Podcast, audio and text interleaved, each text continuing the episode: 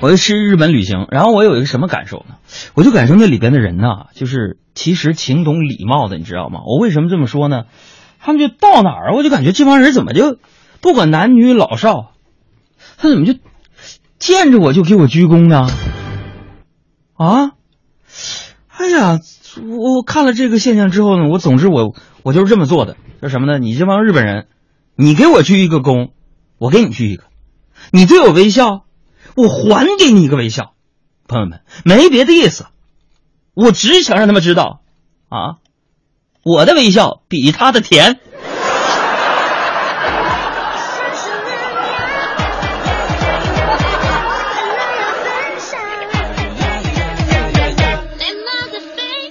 朋友们，我到了日本之后呢，为了体验一下，就是说这个民族他们的一些生活呀、一些文化的东西，我就跑到那个就是地地铁站那儿去转一圈，没打算坐地铁是吧？我这是生平啊，觉得这个世界上居然有北京还堵的这个这个地铁，就是那个日本地铁。朋友们，这堵到什么份儿上？我跟你说，就是我当时只是路过这个地铁站，结果把我挤上车了，是吧？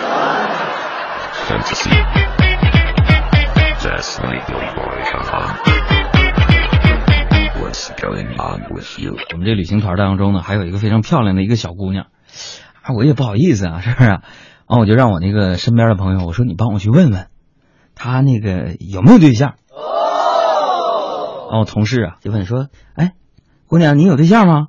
她说哦没有。哎呀，我说杨儿她没有对象。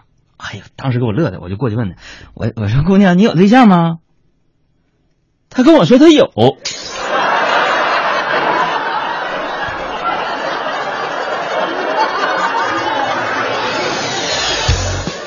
你说这是啥意思呢？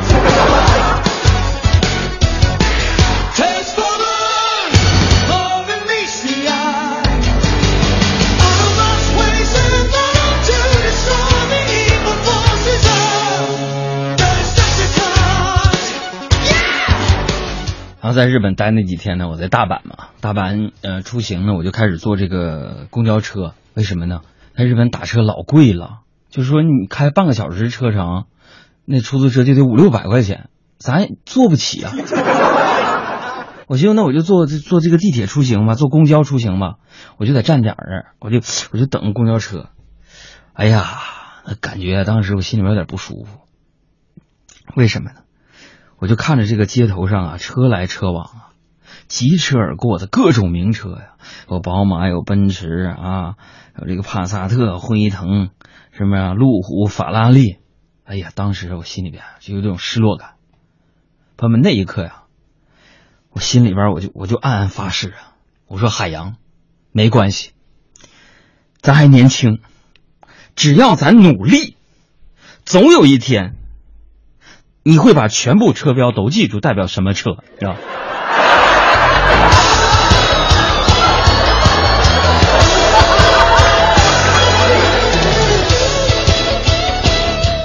那我们不是自由行吗？就是仨一伙俩一块的出去玩嘛。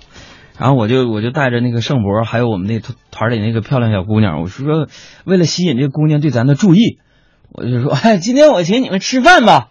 我请他们吃饭，然后去一个餐厅里边。完了，朋友们呢，我打开那个菜单啊，那日元跟跟人民币怎么换算呢？就是把那日元呢去掉俩零，然后再乘以五，基本上就等于这个人民币的这个数。我一看呐，一个菜呀就好几万日元呢，结合成人民币好几百一个呀，给我吓的呀！完，那小姑娘啊就一直在那儿看呢，寻思我咋还不点呢？是吧？朋友，我咋点呢？我兜里边那钱呢？就我就换了两千多块钱人民币，场面挺干净尴尬的。啊，那个服务员突然就有点不耐烦了，说：“先生，能快点吗？有许多客人等着点餐呢。”有朋友说：“那不是日本吗？”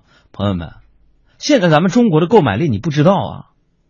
就我们回北京那天，买那个新秀丽的箱子，我们团一去，货给卖没了。所以很多的日本的这个餐饮企业当中啊，或者是这个商服里边啊，他要是没有中国人给他们服务的话，他这产品上不去销量。啊，我一看这服务员，家伙的跟我还气囊囊的，说先生能快点吗？有许多客人等着点菜呢。朋友们，他对我这个态度，这个叉，当时就给我乐开花了。啊，我就立马把这个菜单啊，那么贵的菜单，我咵呀，我就摔桌子上，我非常愤怒的说：“哎，你这什么态度你啊？啊，什么态度？啊，我他妈点菜慢怎么的了？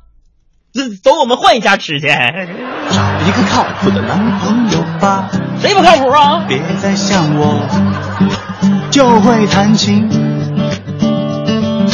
找一个温柔的男朋友吧。不要想我，在你难过的时候，不知道要怎么对你说，不知道要怎么对你说。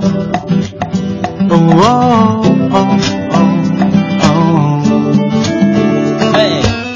班的加油歌，男朋友左立先生的，找个靠谱的男朋友吧。不爱工作，找一个有钱的男朋友吧。不要想我，在你寂寞的时候，没钱买票去看你，没钱买票去看你。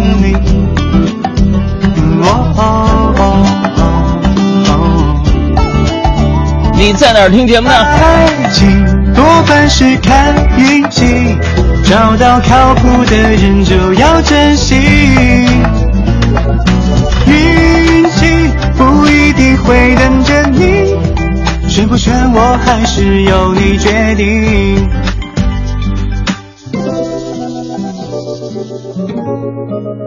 大家好，我是谢依霖，欢迎收听我的好朋友海洋小爱主持的《海洋现场秀》，下班路上的快乐陪驾。别再想我，每天生气。找一个爱自拍的男朋友吧，不要想我，在你开心的时候，对着相机不知怎么做，对着相机不知怎么做。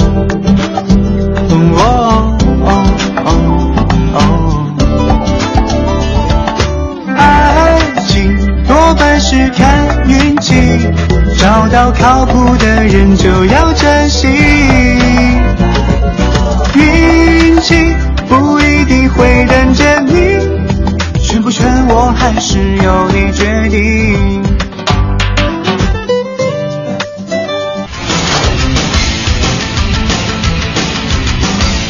呃，在日本的时候呢，我就给小爱开始代购嘛，买那些药妆、面膜、什么眼药水儿，啊，所到之处那就跟那个怎么说呢，呼泱一下的货卖空了这个。啊，我就特别感慨，我换那点钱呢，瞬间就给花没了，你知道吗？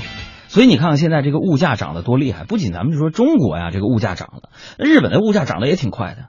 我换了好几万日元，在一个店里边没了，从他手里边就买那么点东西，所以就感慨呀。你想想，十年前，你拿上十块钱到小卖部，面包、汽水、火腿肠，是不是啊？大礼包面包、啤酒，你你能买好些。你现在就不行了，现在的小卖部呢都按监控了。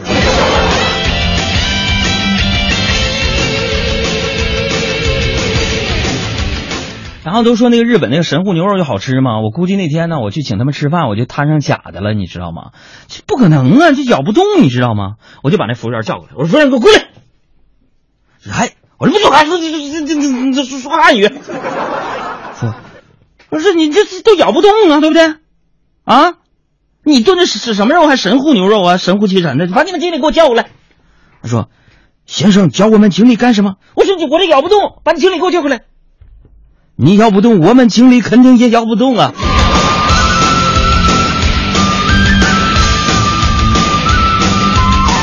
然后在日本街头啊，我就逛的时候呢，就发现呢有很多很多都是中文，那里边有很多这个像我这样的到日本去玩的，还有在那块儿去留学的、学习的、工作的。我真的觉得到日本可能很大的一个情况就是说这饮食文化真受不了。你比如说我吧，我真的就这辈子可能都没法吃这个日本料理。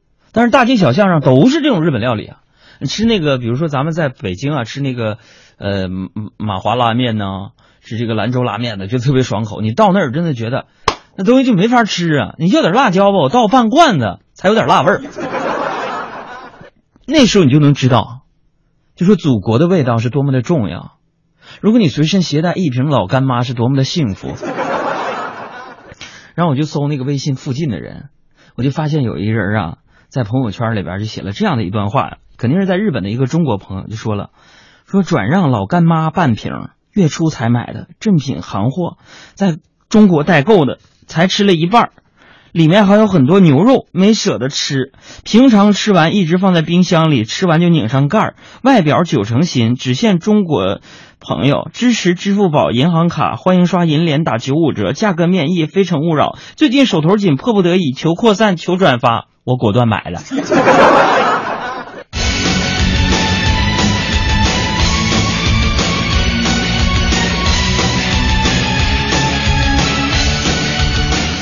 还别说，就到日本之后，我觉得最大的快乐就是你能遇见你的朋友。呃，我在那儿遇见了我多年失散的学生时代暗恋过的一个女神呢。我跟你讲，我去那个女神长得真的，就是都说女大十八变，越变越难看，但我那女神怎么越变越性感呢？性，而且长得比以前漂亮了，还只是这个话少了，对不对？然后多了份成熟和性感。然后在街头上偶遇之后，他就在那个日本那个新斋桥啊，对我笑了笑，开口就说：“啊，海洋，好久不见了。”当时给我感动的，他这么一说，海洋好久不见，朋友们，我就那么静静的看着他，看着他，想起了往事，唉，我鼻子一酸呢，就流下了两行鼻血呀。